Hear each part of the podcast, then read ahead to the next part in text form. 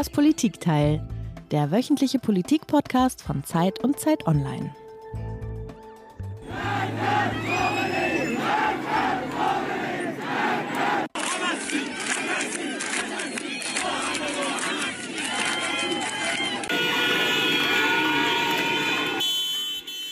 Der Tod einer jungen Frau hat ein ganzes Land in Aufruhr versetzt. Seit Tagen gibt es heftige Proteste gegen das herrschende Regime. Überall im Iran verbrennen Frauen ihre Kopftücher, schneiden sich öffentlich die Haare ab, tanzen auf den Straßen. Das System schlägt brutal zurück. Schon jetzt ist von vielen Toten die Rede. Darüber sprechen wir diese Woche in das Politikteil, dem politischen Podcast von Zeit und Zeit Online. Wir fragen, wer ist eigentlich Mahsa Amini, die junge Frau, deren Tod diese Proteste ausgelöst hat?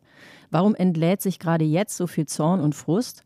Und könnte der Aufstand der Frauen wirklich zu einer echten Veränderung in dieser theokratischen Diktatur führen? Ich bin Tina Hildebrand, ich bin Co-Leiterin der Politikredaktion der Zeit. Und ich bin Heinrich Wefing und ich bin der Co von Tina, also leite ich auch den Politikteil der Zeit. Und zu Gast ist heute eine tolle Kollegin, mit der wir schon häufiger in das Politikteil, dem politischen Podcast von Zeit und Zeit Online gesprochen haben. Zu Gast ist die Mittelost-Korrespondentin der Zeit, die uns jetzt aus Beirut zugeschaltet ist. Herzlich willkommen zurück im Podcast, Lea Frese. Hallo aus Beirut. Hallo Lea, du hast uns ein Geräusch mitgebracht, wie jeder Gast und jede Gästin.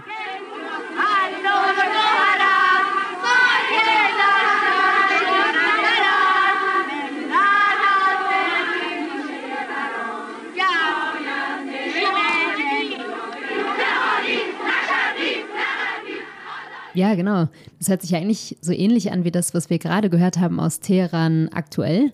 Das sind aber Klänge von 1979. Das ist das Jahr der äh, Revolution im Iran, als das jetzige Regime an die Macht gekommen ist. Und die ersten, das erste Lied, was man hörte, das ist äh, die Hymne, äh, die damals praktisch so für eine kurze Zeit inoffiziell die Nationalhymne wurde. Und dann äh, skandieren Frauen nicht Ost, nicht West und Freiheit. Das war am 8. März 1979, dem Internationalen Frauentag in Teheran. Und die Straßen Teherans waren wirklich, ja, wie ein, wie ein Meer aus Frauen, die damals einerseits für die Revolution sich aussprachen, gegen den Schah. Vorher hat es eine richtige, äh, ja, auch eine Diktatur gegeben, die aber auch für ihre eigenen Rechte auf die Straße gingen, damals schon, gegen das, was sie befürchteten, würde eine, ja, vielleicht auch eine islamische Diktatur werden. Der Slogan von damals würde ja heute auch wieder gut passen, oder? Genau, das Wort Freiheit, Azadi, das hört man auch heute wieder äh, ganz viel in den Straßen und ist Teil der aktuellen Slogans. Hm. Lea, vorweg, darf ich noch eine vielleicht ein bisschen blöde Frage stellen, aber im Iran oder in Iran? Also heißt es, Frauen protestieren im Iran mit M oder Frauen protestieren in Iran mit N? Das habe ich noch nie kapiert. Ist das eine falsch, das andere richtig? Es ist glücklicherweise beides richtig. Er macht es ganz einfach. Ah, sehr gut. Okay. Polizei, Schlagstöcke, Tränengas. Mahsa Aminis Begräbnis wird zu einer Massendemonstration. Der Fall einer jungen Frau hat im Iran zu landesweiten Protesten geführt. Tehran, where people have been protesting for days over the death last week of a young woman after she was detained by the notorious morality police. Im Iran reißen die Proteste nach dem Tod, dem ungeklärten Tod der 22-jährigen Mahsa Amini nicht ab. The Iranian regime has shut down the internet all across the country as it brutally cracks down on massive protests. Überall im Land gehen die Menschen entschlossen auf die Straße. Männer und Frauen, Araber, Perser, Kurden, auch dort. Sie riskieren viel. Die Regierungstruppen gehen brutal gegen die Demonstranten vor. Im Iran sind wieder viele Menschen auf die Straße gegangen. Die Gewaltbereitschaft bei den Sicherheitskräften hat laut Augenzeugen zugenommen. Die Organisation Iran Human Rights berichtet, dass mit scharfer Munition auf Demonstrierende geschossen wurde. Lea, lass uns mal über die Frau sprechen, mit der das, was jetzt da jeden Tag zu sehen ist, begonnen hat. Massa Amini. Wer war diese Frau? Massa Amini äh, wurde 22 äh, sie kam aus einer Kleinstadt äh, im Nordwesten Irans, Sadek. Und sie hatte dort eigentlich ein kleines Kleidungsgeschäft, wie so eine kleine Boutique. Die war jetzt Mitte September auf Verwandtenbesuch in Teheran, auch mit ihrem Bruder, ihrem Vater unterwegs und wurde dann bei einem Spaziergang eigentlich auf der Straße von der Sittenpolizei, die es im Iran gibt, angehalten. Die ihr sagte, ihr Kopftuch säße nicht richtig, ihre Kleidung sei nicht richtig. Und diese Machsa muss sich furchtbar erschrocken haben, weil sie trug eigentlich an dem Tag, was sie immer trägt, was alle Frauen immer tragen, weite Kleidung, ein Tuch über den, Ko äh, über den Kopf, meistens gedeckte Farben. Und in ihrer Kleinstadt war es nicht so üblich, dass Sittenpolizei unterwegs ist. In Teheran hat sich das aber in den letzten Jahren verändert und die sind ganz viel unterwegs. Und diese Polizisten haben sie einfach mitgenommen. Ja, sag noch mal kurz, was muss eine Frau tragen, um nicht gegen die Regeln der Sittenpolizei zu verstoßen? Also was gehört zum sozusagen zur Standardbekleidung? Im Gesetz ist das nicht ganz klar geregelt. Da steht praktisch sowas wie, man sollte keusch oder bedeckt äh, bekleidet sein, weite Kleidung tragen.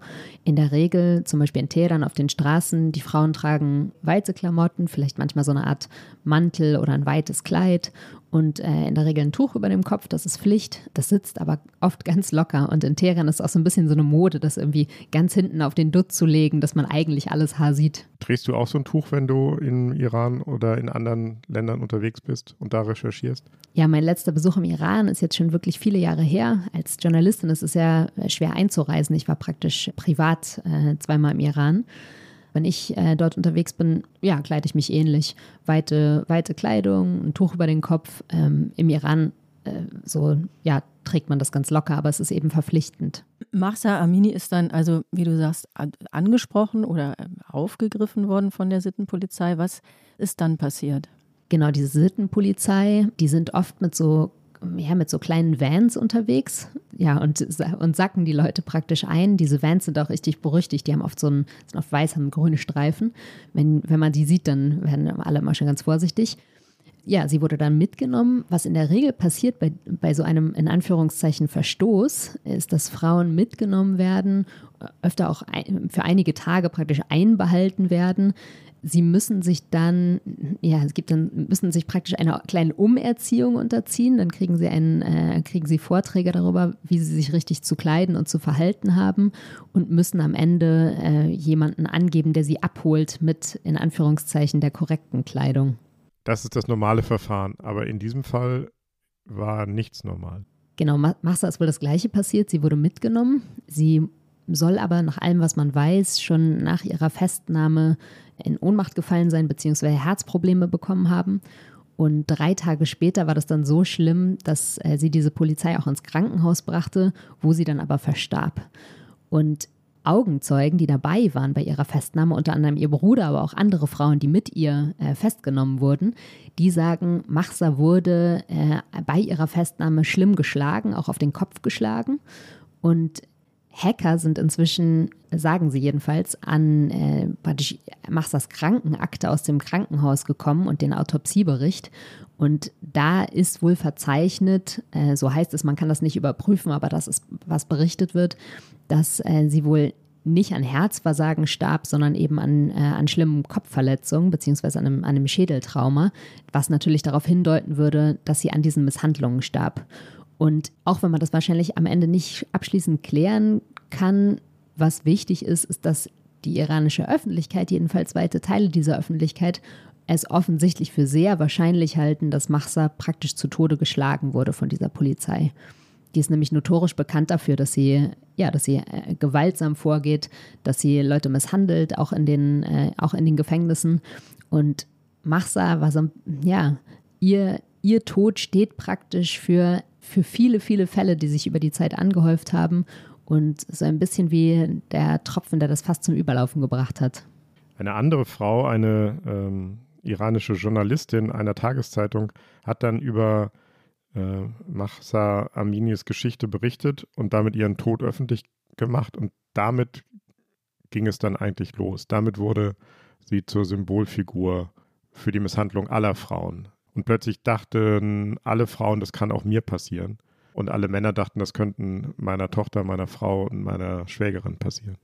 Ja, genau. Ihr Tod wurde öffentlich und die, die Proteste begannen eigentlich mit ihrer Beerdigung. Die Familie erreichte dann, äh, oder die Behörden, so gibt es die Familie an, hatten eigentlich äh, darum gebeten, dass sie praktisch äh, ganz schnell und, äh, und ohne große Öffentlichkeit begraben wird Und das hat die Familie so nicht zugelassen. Es gab eine Beerdigung dann in ihrer Kleinstadt und von diesem Trauerzug, da entwickelten sich die ersten Proteste, bei dem auch die ersten Frauen aus dieser Stadt äh, zum Beispiel ihre Kopftücher abnahmen und äh, anfingen, äh, Slogans zu rufen, auch gegen das Regime und gegen diese Unterdrückung. Und von dieser Kleinstadt ausgehend nahm es dann wie so, ein, wie so eine Art Lauffeuer seinen Weg. Dann ging es in die Provinzhauptstadt, dort begannen Proteste, irgendwann griff es auf Teheran über und inzwischen wird in ganz vielen Landesteilen, in ganz vielen Städten protestiert, nach allem, was wir wissen, die, äh, die Berichte, die aus dem Land herausdringen. Und wer protestiert da, Lea? Sind das, man sieht im Moment auf den Bildern vor allem Frauen, sind das nur Frauen oder hauptsächlich Frauen? Protestieren da auch Männer mit? Wie viele Menschen gerade protestieren, ist relativ schwer abzuschätzen. Wir haben halt nur die Bilder, die man sehen kann und daraus, ne, daraus kann man irgendwie gewisse Schlüsse ziehen. Man muss aber sagen, es dringt gerade, es dringen einfach relativ äh, wenige Bilder aus dem Iran heraus, beziehungsweise es gibt welche, die sind auch aufschlussreich, aber es ist sehr, sehr schwer, die zu bekommen. Die kommen manchmal mit einigen Stunden Zeitverzögerung, weil das ganze Land unter einer Interblockade praktisch äh, ist. Das, das Regime stellt das Internet ab, damit die Leute sich weniger schnell organisieren können, damit auch keine Berichte nach draußen dringen. Wir wissen aber, es sind erstens große Massen auf den Straßen. Nach allem, was ich gesehen habe, sind die äh, Frauen und Männer, auch alle Altersgruppen eigentlich recht gemischt. Aber es ist schon, es sind neue Bilder in dem Sinne, dass wir auf einmal bei diesen Protesten die Frauen wirklich in der ersten Reihe sehen und Frauen sehen, die sich vor den Wasserwerfer stellen und nicht mehr weggehen. Und dass Frauen erstens ja physisch sehr präsent sind und sehr sichtbar sind und dass es auch ihre Themen sind, die gerade im Vordergrund stehen. Was passiert denn diesen Frauen, Lea? Also wenn man weiß, was Mahsa Amini passiert ist, weil sie angeblich ein Kopftuch nicht richtig getragen hat, dann ist das ja, das ist ja unglaublich mutig, todesmutig im wahrsten Sinne. Das stimmt. Äh, es ist sehr mutig. Was man sieht gerade, ist, dass wir in einer Phase sind, wo jetzt sehr viele praktisch Aktivisten oder die Frauen, die besonders im Vordergrund stehen, unter anderem auch diese Frau, Heinrich, die du gerade erwähnt hattest, die Journalistin, die diesen Fall von Machsa zuerst berichtet hat, mhm. die wurde sofort festgenommen. Und so geht es praktisch gerade den Frauen, die irgendwie ne, besonders sich exponieren, die vielleicht eine Rede gehalten haben oder die in den sozialen Medien irgendwas gepostet haben, die verschwinden als erstes also das Land, auch das Regime hat ja inzwischen äh, in Anführungszeichen eine, eine, Erfahrung, eine Geschichte der Proteste. Es hat eigentlich seit der, seit, ja, seit es dieses Regime gibt, seit dieser islamischen Revolution äh, 79, hat es immer wieder auch Proteste gegeben und es ist immer ein, ein anhaltender Aushandlungsprozess. Und beide Seiten lernen da so ein bisschen dazu. Ne? Das äh, Regime hat schon gelernt, ja, verschiedene Taktiken anzuwenden. Einerseits Proteste richtig niederzuknüppeln. Also es gibt natürlich einfach eine, eine richtig, äh, ja, auch eine sehr harsche Gewalt. Äh, oft steigert sich das aber so langsam. Also wir sind gerade in der Phase, da werden die ersten festgenommen. Ne? Dann man, man versucht, die Anführer äh, wegzukriegen, damit sich Leute weniger organisieren.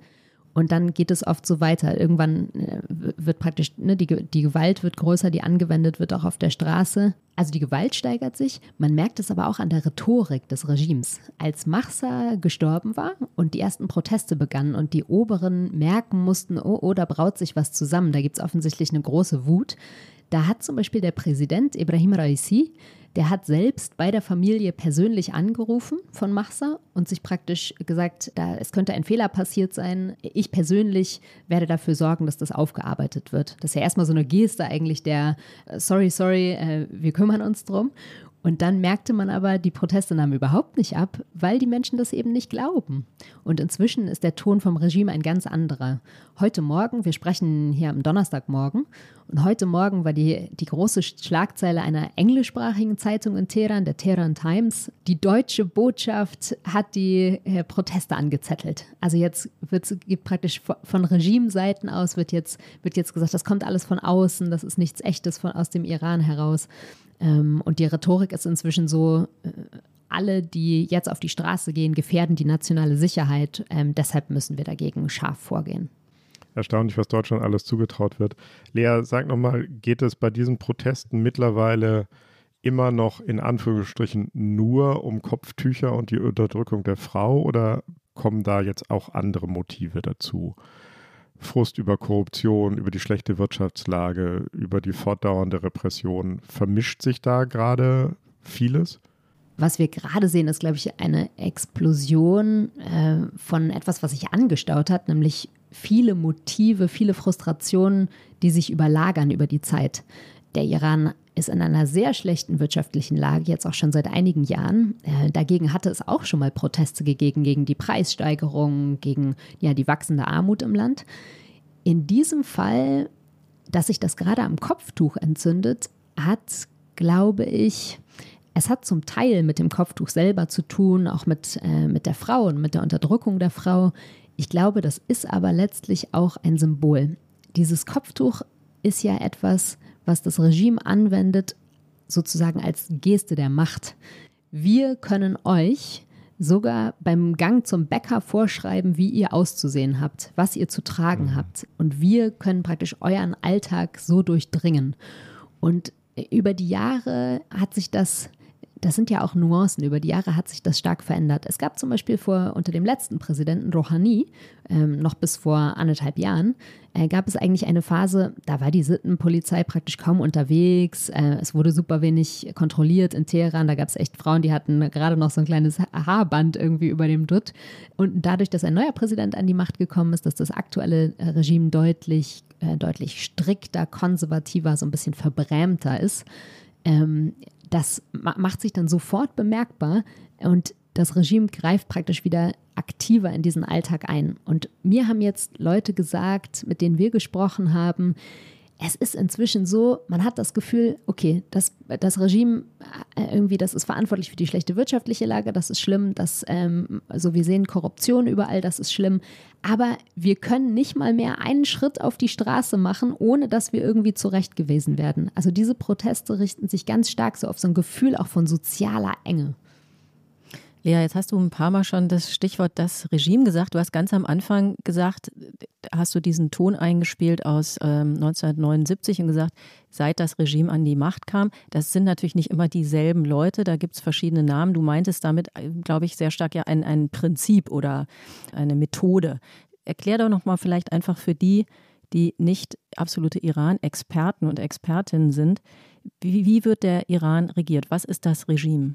Vielleicht fängt man ganz an der Spitze an. Offizielles Staatsoberhaupt der Islamischen Republik Iran ist äh, Imam Mahdi. Und Imam Mahdi ähm, heißt zu Deutsch so etwas wie der Imam, der rechtgeleitete Imam. Und das ist eigentlich eine religiöse Figur, eine Erlöserfigur. Das ist kein echter Mensch, sondern das ist praktisch so etwas wie der Messias, ein bisschen eine Jesusartige Figur, der eines Tages auf die äh, zurückkehren soll ja, das ist der, praktisch die zentrale Figur in der bestimmten äh, Richtung des schiitischen äh, Islam, auf die sich dieses Regime beruft. Und dass man sagt, der Imam ist offiziell unser Staatsoberhaupt, will eigentlich sagen, in diesem System geht die Macht nicht vom Volke aus, das sagt man ja immer in der Demokratie, sondern in diesem System geht die Macht von Gott aus. Und mhm. wenn die Macht von Gott ausgeht, wer kann sie dann auf Erden praktisch bestimmen? Wer kann das System bestimmen? Nur der Klerus, also die Religionsgelehrten. Man nennt das Prinzip dahinter Velayat e Fakri, das heißt so etwas wie die Statthalterschaft der Rechtsgelehrten. Also es ist praktisch die, der Klerus, die religiösen Würdenträger, die Gelehrten, das sind praktisch die Statthalter Gottes. Mich erinnert es immer so ein bisschen an das Prinzip Vatikan oder der Papst, ne? der ist ja auch äh, mhm. praktisch der, der, ja, der Statthalter äh, Gottes auf Erden. Nur hat er halt in Wirklichkeit nichts zu sagen und das ist ganz anders im Iran. Ich glaube, da kommen wir in ganz gefährliches Gewässer bei uns. Na, also bei uns. Bei unseren rechtgläubigen Katholiken. Also, okay. Genau, aber ähm, ja. Lassen wir den Vatikan beiseite. Da gibt es im Moment nicht so heftige Proteste und auch nicht so dramatische Unterdrückung. Wahrscheinlich auch anfechtbare Aussage. Ja, absolut. Ja, also genau. es gibt die Stellvertreter Gottes auf Erden im Iran und wer sind die?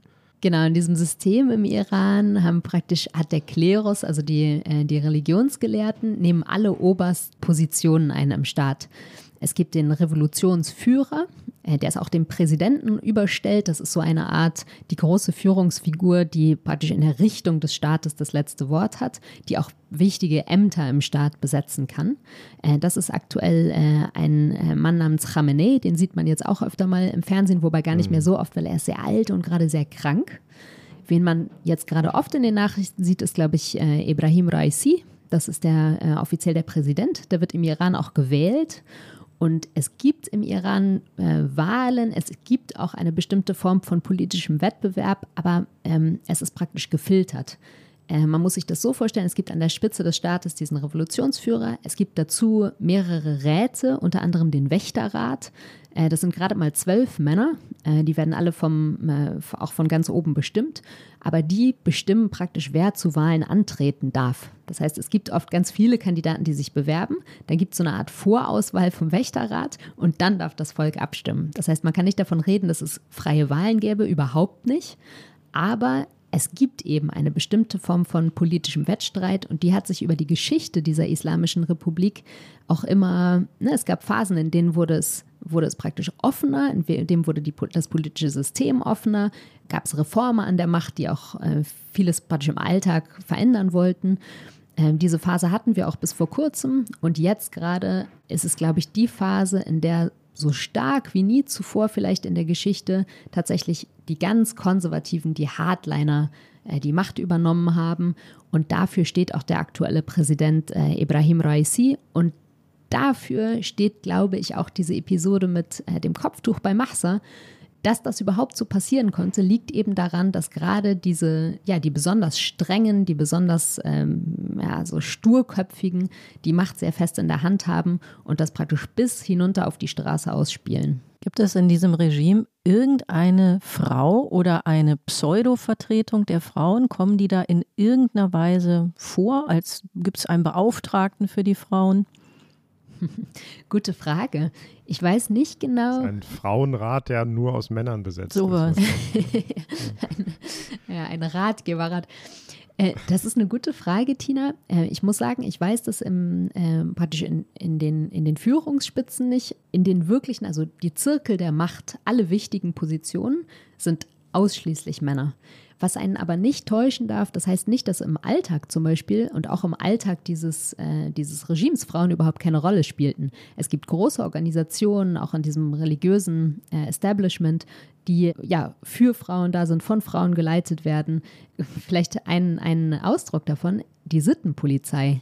Da sind viele Frauen bei. Äh, viele dieser Sittenwächter sind Sittenwächterinnen. Und auch von ja. denen gab es in letzter Zeit einige Videos, wo praktisch diese Polizistinnen andere Frauen misshandelt haben. Werden eigentlich das von der. Entschuldigung, noch eine, eine, eine Infofrage. Werden von der Sittenpolizei eigentlich auch Männer äh, aufgegriffen, ermahnt oder gemaßregelt? Absolut. Das gilt im Prinzip, auch Kleiderordnung gelten im, gelten im Prinzip für beide Geschlechter. Auch für Männer gibt es Vorschriften, was irgendwie den Bart angeht und, und, äh, und das Gewand. Man kann da auch nicht in Shorts rumlaufen. Aber in der Regel werden Frauen, jedenfalls ist das, was, was mir erzählt wird, auch aus dem Land, in der Regel werden, sind es die Frauen, die zurechtgewiesen und gemaßregelt werden. Ich wollte eben nochmal ähm, an das anknüpfen, was du gerade gesagt hast. Das ist mir bei der Vorbereitung auf unseren Podcast heute auch aufgefallen und war mir so natürlich auch überhaupt nicht klar.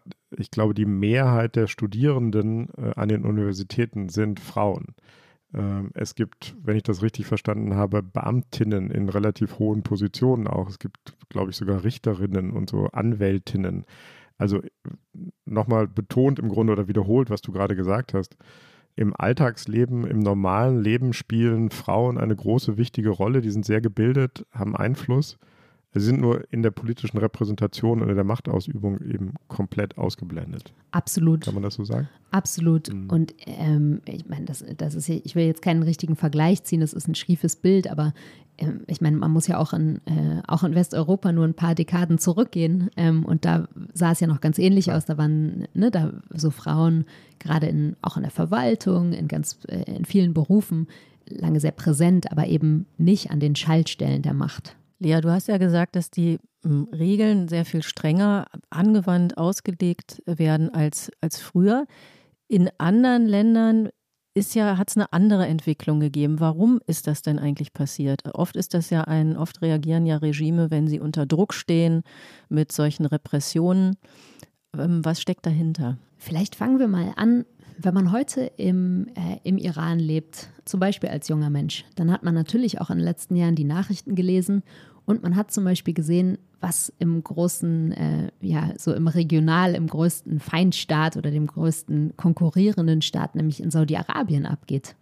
Ähm, jetzt aus Westeuropa betrachtet wird es, glaube ich, sieht es oft ein bisschen ähnlich aus. Ne? Zwei Staaten, in denen irgendwie Religion eine große Rolle spielt in der Politik und in der äh, Frauen sich verschleiern mussten, in der Frauen irgendwie äh, eine, eine untergeordnete Position haben.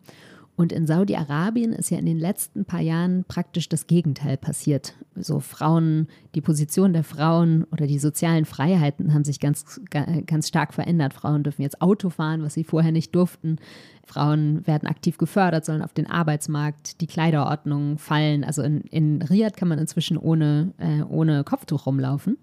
Und das ist alles super schnell gegangen. Äh, Lea, nur weil du es gerade gesagt hast, können im Iran Frauen Auto fahren? Ja, im Iran konnten sie immer Auto fahren und aus dem mhm. Iran heraus und ich glaube auch so zum Beispiel auch so in, in, Expertenzirkeln und so hat man immer diese Vorstellung so ein bisschen belächelt, äh, die, die man vielleicht in der breiten zum Beispiel deutschen Öffentlichkeit hat, dass das irgendwie alles das Gleiche sei. Wenn man immer dachte, also Iran, da haben Frauen eine ganz andere Rolle. Ähm, ne? Da ist ganz selbstverständlich, dass man fährt, die klar arbeiten die und so weiter. Das war in Saudi-Arabien immer ganz anders. Und wir sehen, haben jetzt eigentlich eine, äh, so ein bisschen äh, eine Rollentausch äh, gesehen und und ich glaube, ich stelle mir so vor, dass man jetzt in Teheran auch die letzten Jahre gedacht hat, boah, also äh, Saudi-Arabien ist sicher, das saudische Regime ist sicher keines, unter dem man leben möchte, aber ey, da eröffnet sich gerade ganz viel, da werden die sozialen Freiheiten viel größer. Und ähm, da ist jetzt irgendwie zumindest der, der, der Kronprinz, der da jetzt die Macht übernimmt äh, oder übernommen hat, ich meine, äh, äh, wir, wir haben den alle mal in den Nachrichten gesehen, äh, verantwortlich für den Khashoggi-Mord und so weiter. Das ist ein unfassbar autoritäres äh, Regime, das ihm untersteht. Ähm, es ist aber ein junges Gesicht und der spricht ganz, ganz direkt die Jugend an.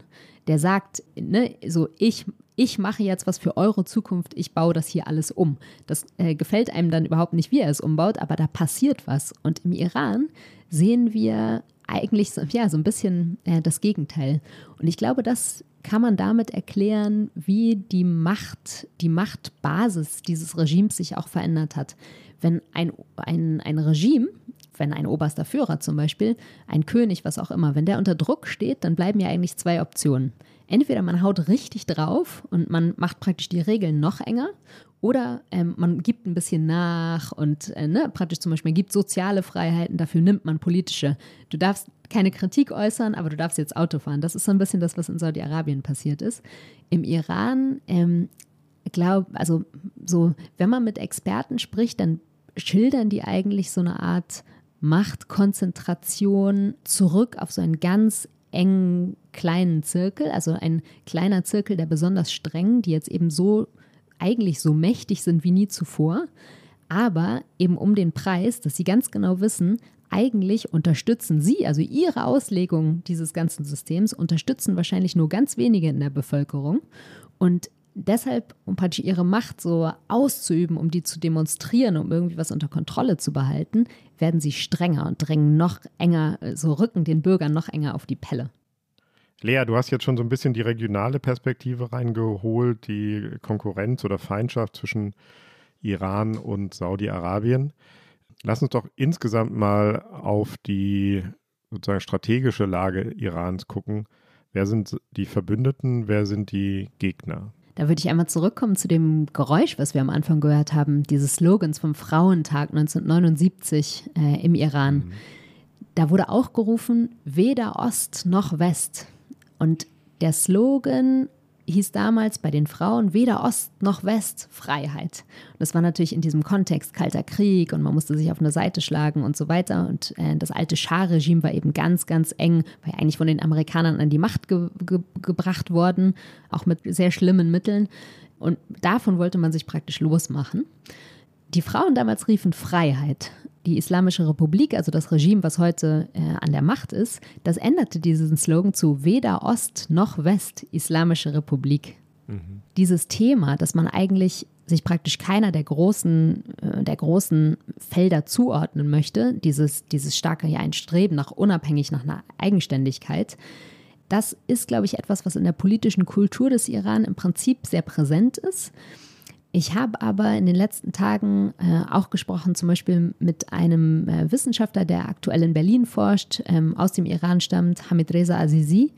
Und der hat nochmal, fand ich ganz eindrücklich geschildert, wir haben heute eigentlich ein Regime im Iran, das ganz klar auf Seite äh, des Ostens steht. Äh, einige der wichtigsten Verbündeten im Moment für Iran, der ja auch ganz stark mit Sanktionen belegt äh, ist, sind Russland.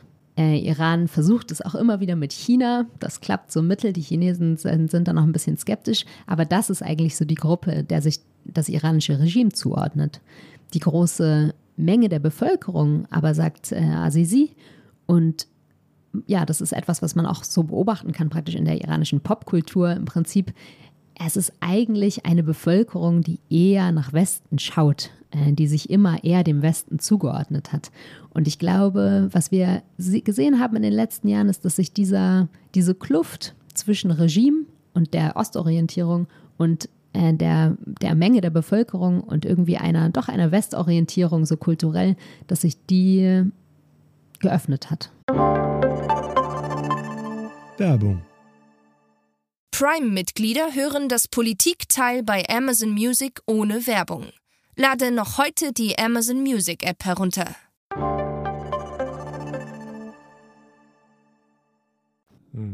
Du hast ja vorhin gesagt, dass die deutsche Botschaft ähm, nach Berichten im Iran angeblich hinter den Protesten steckt. Wie stehen denn wir zum Iran? Und mit wir meine ich zum einen Deutschland. Es gibt ja eine ganze Menge Exil-Iraner auch in Deutschland. Und ähm, aber vielleicht auch ein bisschen darüber hinaus äh, das europäische Wir. Und wie äh, haben die Europäer, wie hat Deutschland jetzt auf die Proteste reagiert? Deutschland hat tatsächlich eigentlich enge soziale Verflechtung mit dem Iran. Es gibt eine große Exil-Community, wie du sagtest, Tina, in, in Deutschland, die wiederum aber auch ja sehr, sehr vielfältig ist natürlich und, äh, und gespalten. Es heißt immer, in Deutschland ist das iranische Regime eigentlich sehr präsent. Ähm, es, gibt, äh, ja, es gibt zum Beispiel große Moscheegemeinden, unter anderem äh, eine große Moschee in Hamburg, die irgendwie ganz klar dem iranischen Regime eigentlich zugeordnet wird. Ähm, und es gibt, ja, gibt dessen Vertreter sind in Deutschland auf jeden Fall präsent. Gleichzeitig gibt es eine, äh, einfach eine oppositionelle Exil-Community. Und mein Eindruck ist, dass äh, das kann ich nicht mit Zahlen belegen, aber äh, anekdotisch gerade die Gemeinde junger Iranerinnen und Iraner ähm, in Berlin zum Beispiel in den letzten Jahren einfach oppos praktisch oppositionelle beziehungsweise äh, ja äh, junge Künstler, Wissenschaftler und so, ähm, die ist nochmal deutlich gewachsen. Und so haben wir zum Beispiel in den letzten äh, in den letzten paar Tagen jetzt auch seit äh, Machsas Tod haben wir einige Kundgebungen erlebt in Deutschland genau, die, die sich praktisch diesen Forderungen nach Freiheit anschließen. Guckt man jetzt politisch, hm, Deutschland hat sich jetzt zu diesen aktuellen Protesten inzwischen mehrfach geäußert. Die Menschenrechtsbeauftragte im Auswärtigen Amt, auch die Außenministerin Annalena Baerbock selbst haben sich, äh, ne, haben die, die Gewalt gegen die Protestierenden verurteilt, haben auch den Tod äh, von Mahsa Amini direkt angesprochen und äh, Aufklärung gefordert man merkte da über die Zeit, das ist auch so ein bisschen, da kommt die Regierung dann auch unter Zugzwang. Ähm, Deutschland verpflichtet sich ja inzwischen zu einer feministischen Außenpolitik. Was genau hinter diesem Konzept steht, das ist, glaube ich, relativ komplex, bleibt zum Teil noch so ein bisschen vage, aber natürlich impliziert das, wir nehmen gerade das, äh, gerade die Situation von Frauen, aber ja, die Situation der Zivilbevölkerung sehr ernst. Und da wurden so ein bisschen Stimmen laut auch an den sozialen Medien. Ja, und jetzt, äh, jetzt passiert sowas und was macht ihr jetzt? Was kommt? Äh, Annalena Baerbock hat sich inzwischen geäußert, Anfang dieser Woche, äh, man, man wolle neue Sanktionen gegen den Iran fordern. Nun ist das so ein bisschen schwierig. Der Iran steht schon unter sehr vielen Sanktionen und eigentlich sind diese Sanktionen, haben ganz andere Gründe. Da geht es nämlich um Irans Atomprogramm und es geht darum, dass der Westen, gerade Europa, sich dafür eigentlich einsetzen will, dass der Iran keine Atomwaffen bekommt. Ähm, da gibt es, gab es ein Abkommen, es gab jahrelange Verhandlungen, das wurde auch wirklich auf Betreiben der Europäer und Deutschland war da, war da sehr prominent involviert. So hat man dieses Abkommen zustande bekommen, das wurde dann von Trump wieder gesprengt und jetzt arbeitet man eigentlich in den letzten Jahren daran, das wieder auf die Beine zu stellen. Aber in diesen Verhandlungen läuft es überhaupt nicht. Das geht jetzt schon seit Jahren und es kommt irgendwie nicht vom Fleck. Äh, das heißt, Deutschland und Europa sind da auch gerade in so einer ganz merkwürdigen Position. Der Iran ist schon mit lauter Sanktionen belegt. Also da jetzt irgendwie nochmal noch mal irgendwas draufzulegen, wird die wahrscheinlich wenig jucken. Gleichzeitig hat man ein Interesse, mit diesem Regime irgendwie in Kontakt zu bleiben und weiter zu sprechen, weil man irgendwie dieses Abkommen auch will. Also da hat man sich in eine ganz komische Lage manövriert. Mal ganz simpel gefragt, wer sitzt denn da am längeren Hebel? Der Iran, weil die anderen sprich wir was von ihm wollen, nämlich dass er etwas unterlässt, Atommacht zu werden, oder diejenigen, die dann doch weitere Sanktionen verhängen können. Die wirtschaftlichen Probleme, die du erwähnt hast, ganz am Anfang, die haben natürlich auch ganz viel mit diesen Sanktionen zu tun. Ja, und die Situation, das changiert so ein bisschen über die Zeit. Wenn man sich jetzt zum Beispiel die aktuelle Lage anguckt, seit dem Krieg in der Ukraine, merken wir ja, dass sich auch in der Weltpolitik wieder so ein bisschen mehr was aufteilt. Ne? Jetzt der Iran ist sanktioniert, jetzt ist Russland auch ganz stark sanktioniert und Russland, das vorher für den Iran gar nicht so ein besonders attraktiver Partner war, auch ökonomisch, hat jetzt auf einmal ein großes Interesse daran, mit Iran zu kooperieren. Das heißt, für Iran öffnet sich da gen Osten gerade eigentlich eine gute Möglichkeit, auch so ne, trotzdem zu handeln, trotz der Sanktionen und so weiter. Das war vorher ein bisschen anders. Und das heißt, jetzt gerade würde ich denken, einerseits ist Iran auf diese Weise gestärkt gegenüber dem Westen, braucht ihn vielleicht dann doch ein bisschen weniger. Andererseits, die haben auch nie aufgehört zu verhandeln, weil sie letztlich natürlich auch nicht komplett abhängig sein wollen, weder vom Osten noch vom Westen. Und mein Eindruck ist, dass das Regime selber sich da auch gerade in so einem, also genau wie der Westen und wie Europa gerade in so einer, in, in so einer bisschen vertrackten Lage steht, wo man nicht so richtig weiß, wie vor und zurück. So ist das für das Regime auch. Wenn sie jetzt dieses Abkommen abschließen, dann verlieren sie irgendwie ihr, ihr Druckmittel. Und wenn sie es jetzt aber, wenn es nie kommt, dann verliert der Westen vielleicht irgendwann die Geduld. Das ist so ein bisschen, ich glaube, da warten jetzt auch alle, wie sich, äh, wie sich zum Beispiel die Lage in der Ukraine auch weiterentwickelt. Ja, ich glaube, ein Land müssen wir in dem Kontext jetzt auch noch ansprechen, ähm, vielleicht ganz kurz, aber das hat ganz viel mit dem Atomabkommen zu tun und mit der außenpolitischen Ausrichtung des Iran, nämlich Israel. Israel ist ja einer von vielen Todfeinden dieses Regimes und fühlt sich massiv bedroht durch das iranische Atomprogramm, wahrscheinlich auch zu Recht bedroht. Kannst du dazu noch was sagen? Mhm. Israel ist vielleicht so der symbolträchtigste und auch der wichtigste, das wichtigste Feindbild für das iranische Regime. Jedenfalls war es das lange. Andersrum ist der Iran eben inzwischen auch für, für Israel oder zumindest für einige israelische Regierungen in der Vergangenheit auch eine Art, äh, zu einer Art Feindbild geworden. Aus iranischer Perspektive ist Israel praktisch ein Staat, der nicht hätte gegründet werden sollen im Nahen Osten, der ja irgendwann zur Atommacht aufstieg. Also aus iranischer Sicht wird man von einer, das ist ein kleines Land Israel, aber es ist eben eine Atommacht, wird man, fühlt man sich von Israel bedroht und äh, Israel ist praktisch, wird gesehen aus Teheran, ja, eigentlich als Vasall der Vereinigten Staaten von Amerika. Und die sind das eigentliche große Feindbild. Aus Jerusalem gesehen oder aus Tel Aviv gesehen ist es natürlich ganz anders. Da ist dieser riesige äh, iranische Staat, er hat ja auch eine große Bevölkerung, ähm, soweit ich weiß, mehr Einwohner als Deutschland. Und dieses Regime hat eine so unfassbar ähm, brutale und krasse Rhetorik gegen Israel. Sagt immer, es gab immer wieder Staatschefs, die gesagt haben, das muss von der, ja, muss aus der Welt verschwinden. Die zionistische Einheit ist irgendwie das Schlimmste, was uns passieren konnte. Und äh, dieser Staat will nun also Atomwaffen haben. Äh, das muss natürlich aus israelischer Sicht ist das, äh, ist das existenziell und, äh, und eine große Bedrohung. Was wir im Moment erleben jetzt auf einer praktischen Ebene, ist, dass Israel militärisch zum Beispiel im Moment erstmal auf die Distanz klar überlegen ist. Israel hat auch immer wieder, ähm, auch in den letzten Monaten, auch in den letzten Jahren, greift es zum Beispiel innerhalb Irans oder auch in Syrien, wo der Iran aktiv ist, äh, iranische Stellungen an, iranische Militärs an, Revolutionsgarden. Ähm, das heißt, es gibt eigentlich auch so einen ganz niedrigschwelligen militärischen Konflikt. Der Iran wiederum bemüht sich dann ganz stark äh, praktisch an den Grenzen Israels seine militärischen Möglichkeiten zusammenzuziehen. Einerseits eigene Leute, zum Beispiel jetzt in Syrien, an die Grenze zu Israel zu schicken. Andererseits über so Proxy-Milizen, wie zum Beispiel im Libanon äh, die Hisbollah, die direkt von, von Iran unterstützt wird. Proxy-Milizen, muss man vielleicht auch einmal erklären, sind Stellvertreter ne?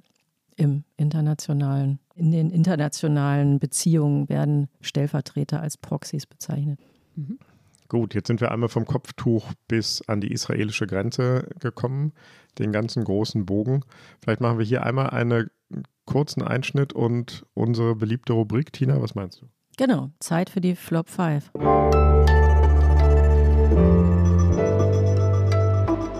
Die Flop 5. Lea, hast du uns ein hast du uns Flops mitgebracht? Ich habe heute mal auf Flops verzichtet, weil ich finde, äh, der, der Diskurs zu Iran ist eigentlich immer von, ist von so vielen Stereotypen geprägt, dass man die Auswahl schwer fiel. Ich habe äh, Tops mitgebracht ähm, und jetzt würde ich einfach mal zwei so als ja, stellvertretend nennen für viele. In den aktuellen Protesten, was neu ist, was man sehen kann, ist, dass sich unheimlich viele iranische Stars ähm, so öffentlich äußern und öffentlich diesen, diesen Protesten und den Forderungen nach Freiheit anschließen. Und das ist etwas, was man so vorher nicht gesehen hat, weil die Leute natürlich ihre eigenen Karrieren äh, ruinieren. Eine davon ist äh, Katayun Rehai, eine Schauspielerin, äh, die hat in einem Instagram-Post ihren, ihren Hijab, ihr Kopftuch abgenommen und dann haben es ihr viele nachgemacht, schon in den ersten Tagen nach Mahsas Tod ja, es ist irgendwie symbolisch, aber es ist natürlich total wichtig, weil es den Leuten Mut gibt, wenn man das Gefühl bekommt, man steht zusammen, wir sind nicht alleine und da riskieren auch andere was, nicht nur ich. Kommt denn dann auch die Sittenpolizei, wenn Stars sowas machen oder schrecken die davor zurück? Die kommt bestimmt. Ähm, ich weiß nicht, ob die nach Hause kommen würde. Ich weiß zum Beispiel nicht, was jetzt dieser Schauspielerin passiert ist. Das müsste man mal schauen. Es gab jetzt mehrere Schauspielerinnen und Schauspieler, aber die sich öffentlich geäußert haben und deren, äh, deren Filme dann einfach oder deren TV-Serien jetzt einfach sofort abgesetzt wurden. Also es gibt jetzt mhm. einfach, äh, ja, gibt ein neues Fernsehprogramm im Iran. Irgendwo habe ich gelesen, dass auch im Kino oder dass überhaupt äh, TV- oder Kinowerbung verboten sein soll, in der Frauen auftauchen. Auch das wäre ja irgendwie eine weitere Verschärfung. Okay, aber du überrascht uns mit Tops, das finde ich super. Keine Flops, Tops. Diesmal hast du noch einen zweiten Top. Genau, der zweite ist äh, Ali Karimi, ein Fußballprofi, der auch mal bei Bayern München gespielt hat. Ähm, und der hat gepostet auf Twitter, äh, fürchtet euch nicht vor starken Frauen. Vielleicht werdet ihr den Tag erleben, an dem sie euch schützen. Sie eure Armee sind, sie eure, euer Schutzschild werden. Und äh, der hat dafür natürlich auch vom Regime ganz harsche Kritik bekommen, aber auch das äh, war irgendwie ein Akt, den sieht man gerade viel. Die echt mehrere Spieler aus dem Fußballnationalteam haben sich solidarisch gezeigt. Ähm, ja, äh, große Sportler und Schauspieler und so haben natürlich einen, einen großen, äh, einfach einen großen Stellenwert auch im Iran. Und das ist echt was, wo man sieht, boah, das ist so, das durchdringt die ganze Gesellschaft gerade. Lea, das ist ein super Übergang. Das war nicht nur eine Überraschung auch für uns Hosts, dass du äh, Tops dabei hast und keine Flops, sondern das ist auch eine super Überleitung zu unserer letzten Leitfrage, so für das letzte Drittel. Wie geht es jetzt eigentlich weiter? Und als wir uns vorbereitet haben auf den Podcast, da habe ich mich erinnert, dass vor vielen, vielen Jahren mal ein amerikanischer Thinktanker ähm, erzählt hat in so einer Runde, in der ich auch saß, wenn er so ein magisches Glöckchen hätte oder einen Zauberstab und den einsetzen könnte, um nur ein, über einem einzigen Land oder in einem einzigen Land dafür zu sorgen, dass da Freiheit, Gerechtigkeit und Demokratie herrschen, dann würde er ohne zu zögern und ohne Nachdenken, seine erste Wahl stünde so total fest, nämlich der Iran. Und da würde er gerne äh, den Zauberstab einsetzen. Und zwar aus mehreren Gründen. Zum einen, weil das ein ähm, ja eigentlich total reiches Land ist, mit Bodenschätzen gesegnet. Heute würde man vielleicht bei fossilen Brennstoffen eher sagen, ähm, verflucht, aber egal, jedenfalls potenziell ähm, rohstoffreich, eine sehr, sehr gebildete Bevölkerung, ähm, eine uralte Kultur plus sein Gedanke war, wenn, wenn Iran, wir haben gerade ja über die Freunde und Feinde gesprochen, wenn Iran eine freiheitliche Demokratie würde, dann würde sich auch in der Region möglicherweise sehr viel verändern. Du hast gesagt, dass sie in Syrien eine große Rolle spielen. Im Irak spielen sie eine große Rolle, die Feindschaft zu Israel und Saudi-Arabien. Also da war eine ganz große Hoffnung auf den Zauberstab. Wir wissen, es gibt keine Zauberstäbe, äh, weder im Alltag noch in der Politik. Ist an dieser Einschätzung was richtig? Wenn sich im Iran was fundamental verändern würde, dann hätte das massive Auswirkungen auf die ganze Region? Ich äh, teile die Einschätzung nicht ähm, und hätte dem Thinktanker vielleicht drei Sachen dazu gesagt. Äh, mhm. Die erste wäre, gerade von einem Amerikaner ähm, die Vorstellung eines Zauberstabs ähm, und dass man irgendwie einem anderen Land was bringt, äh, das hat sich, glaube ich, einfach, ich glaube, davon sollte man einfach generell Abstand nehmen. und ähm, das, ich glaube, der, gerade der Iran steht dafür. Der Iran hatte zum Beispiel einen, äh, vor einigen Dekaden einen, einen frei gewählten äh, Premier bzw. Präsidenten. Es gab irgendwie eine, mhm. eine Regierung, die eigentlich auf einem guten Weg war unter einem Mann, der äh, mit dem Namen Mossadegh. Und es war die CIA, es waren die Amerikaner, die ihn beiseite geräumt haben, ähm, getötet haben, damit der Schah an die Macht kommen konnte.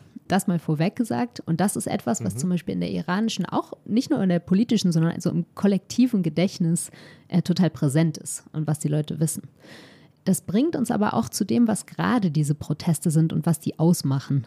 Ähm, wenn man jetzt guckt, was das Regime sagt, heute Morgen, wie gesagt, Titelseite Tehran Times, die deutsche Botschaft steckt hinter den Protesten.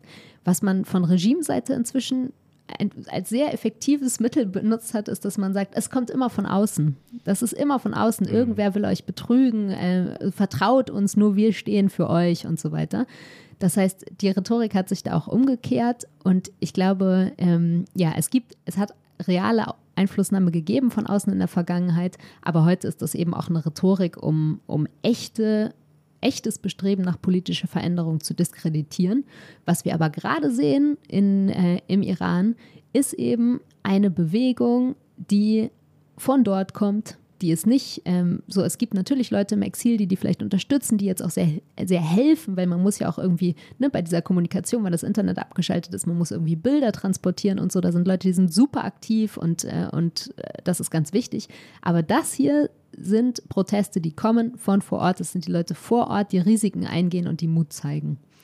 Das Zweite, was ich einwenden würde bei der Zauberstabtheorie, ja, ich glaube, der Iran hat einen großen, auch sehr schlechten Einfluss in vielen Ländern, äh, in vielen seiner Nachbarländern, in vielen Ländern der Region, versucht zum Teil Staaten zu unterwandern. Ich meine, ich bin hier im Libanon, da, da sieht man das ganz äh, praktisch das, das, Paradebeispiel dafür. Hier hat äh, der Iran eine Miliz ja, aufgezogen, groß gemacht, die hier wirklich das Staatswesen unterwandert hat. Und das sieht man auch im Jemen und in anderen Ländern und das ist das destabilisiert. Gleichzeitig machen das andere Staaten in der Region auch, zum Beispiel die Golfstaaten. Das heißt, würde man jetzt den, würde man im Iran alles besser machen, dann hätte man für die Region noch nicht viel gewonnen, aber einiges.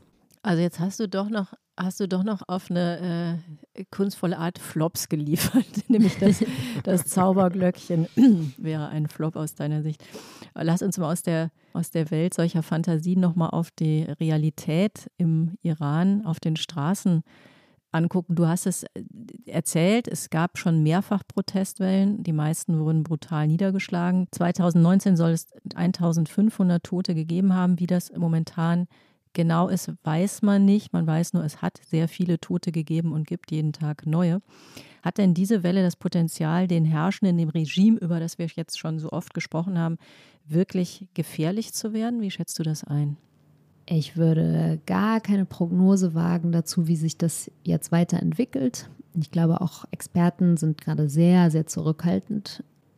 Es ist wahrscheinlich, ich meine, dieses Regime ist jetzt einige Dekaden alt. Ähm, man sieht ganz klar die Schwächen, die es hat. Auch, dass es sich in so eine, ja, es ist inzwischen einfach sehr von Korruption durchdrungen zum Beispiel.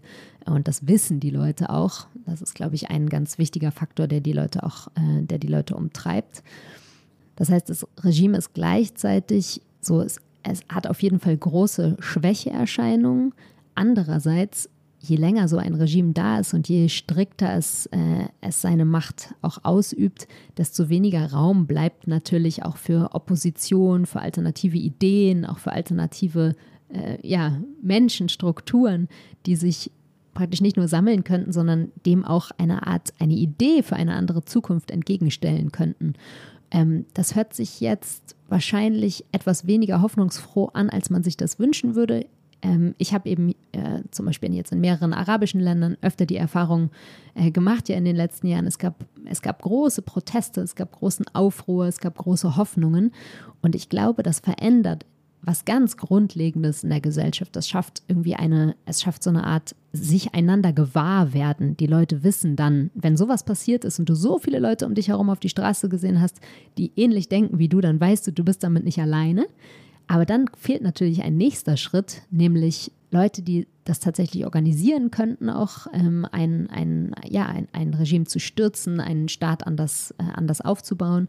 Und es fehlen vielleicht auch so ein bisschen Ideen. Ähm, jetzt wird ne, es wird jetzt skandiert die, die Freiheit. Also man weiß ganz genau, was man nicht mehr möchte. Man möchte nicht mehr diese Unfreiheit und Unterdrückung.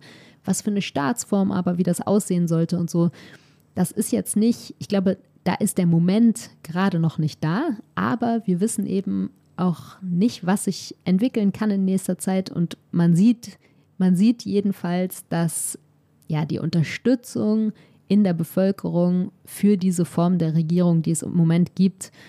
Also man hatte eben keine Erhebungen dazu, aber ich würde sagen, da kann man schon mal ein bisschen ähm, die Bilder von der Straße auch als, äh, als guten Indikator nehmen, wie schlecht die Stimmung gerade ist. Das ist ja nochmal eine interessante hm, Frage. Welche Freiheit ist denn da eigentlich gemeint? Ist das denn also die Freiheit, die da gemeint ist, ist das eine Freiheit, die einfach nur weniger strenge Regeln möchte oder ist das eben schon der Wunsch nach einem wirklich anderen System? Also wie schätzt du das ein? Auch die, die jetzt kritisch sind, wie weit reicht da die Kritik? Auch das changiert, glaube ich, über die Zeit. Ähm, ich glaube, viele, viele Leute würden wahrscheinlich sagen, wir wollen eigentlich ein anderes System.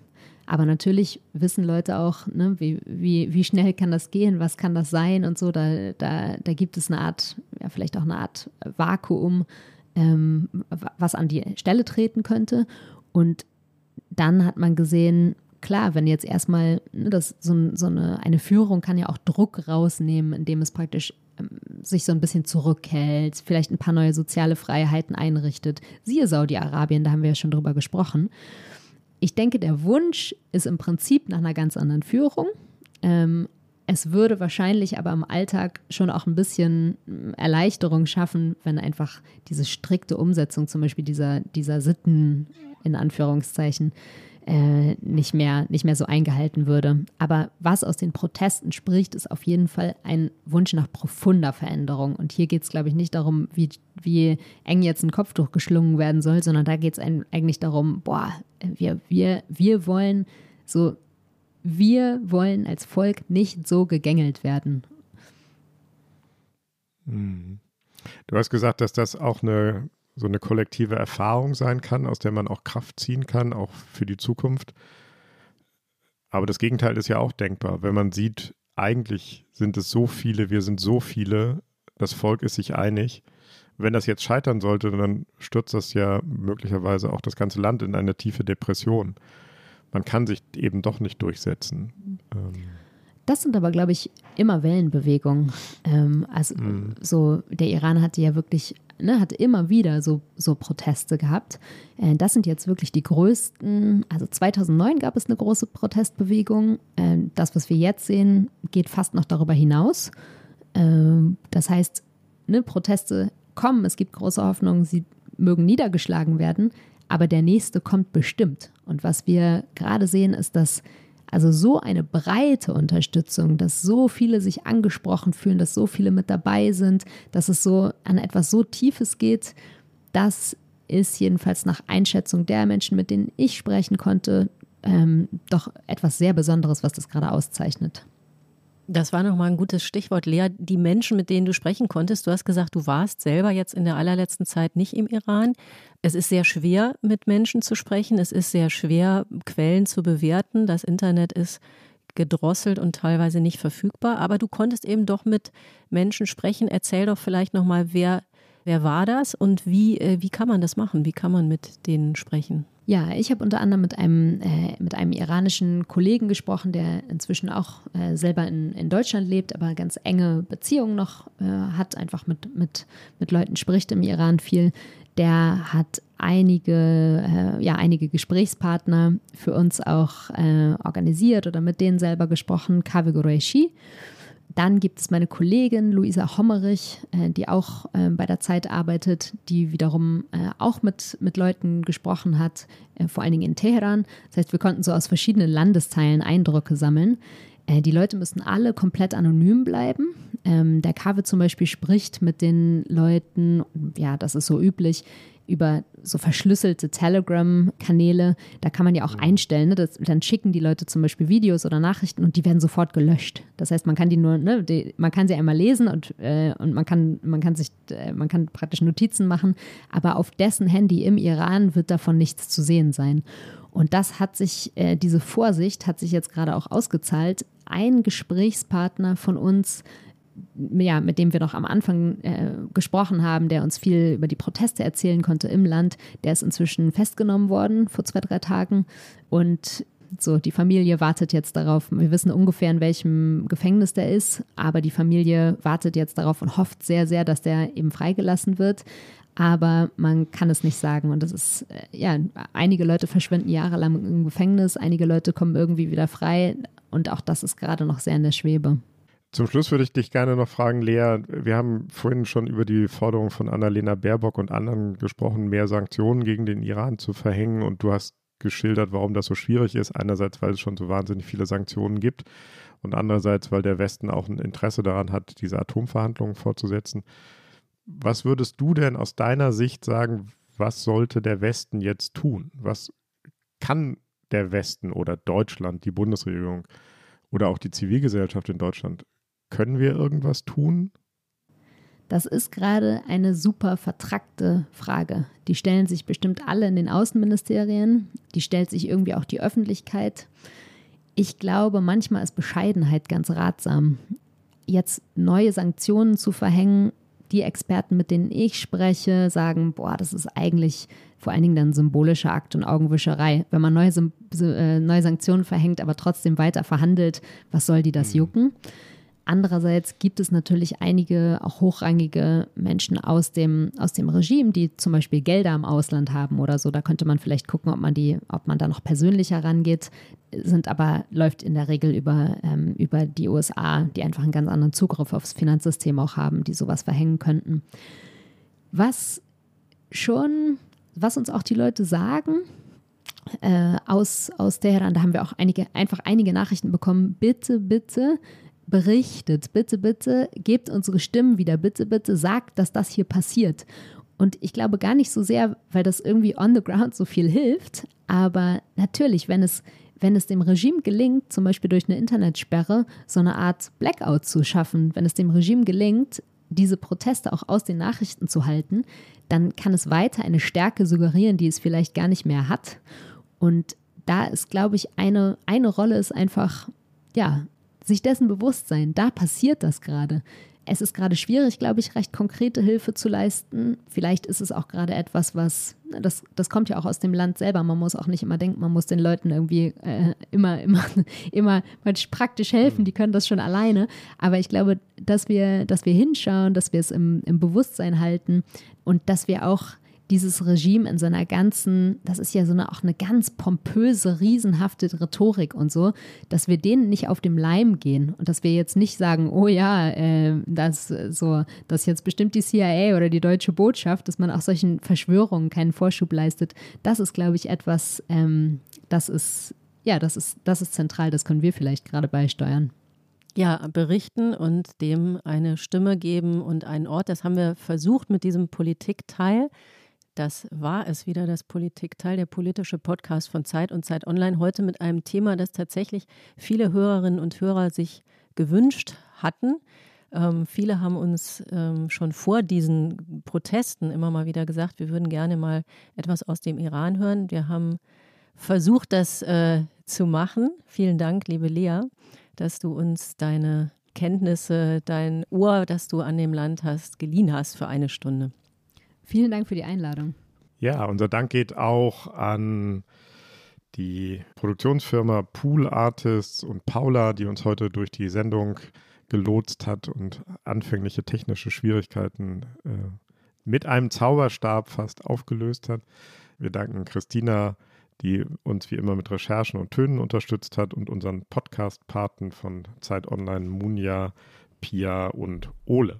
Und wenn Sie uns schreiben wollen, Tina hat es gerade schon gesagt, ähm, und Themenvorschläge loswerden wollen, wenn Sie uns loben oder kritisieren wollen, dafür gibt es eine Adresse und die lautet daspolitikteil.zeit.de.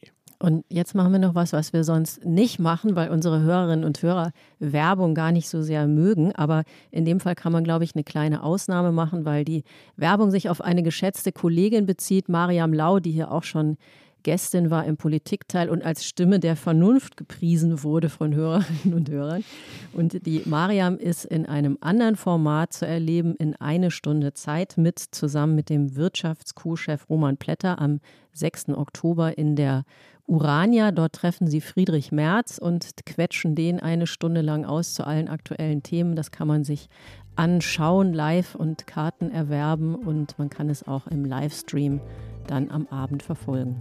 Genau, Werbeblock zu Ende, Podcast zu Ende. Danke euch und Ihnen allen. Tschüss. Tschüss. Ciao.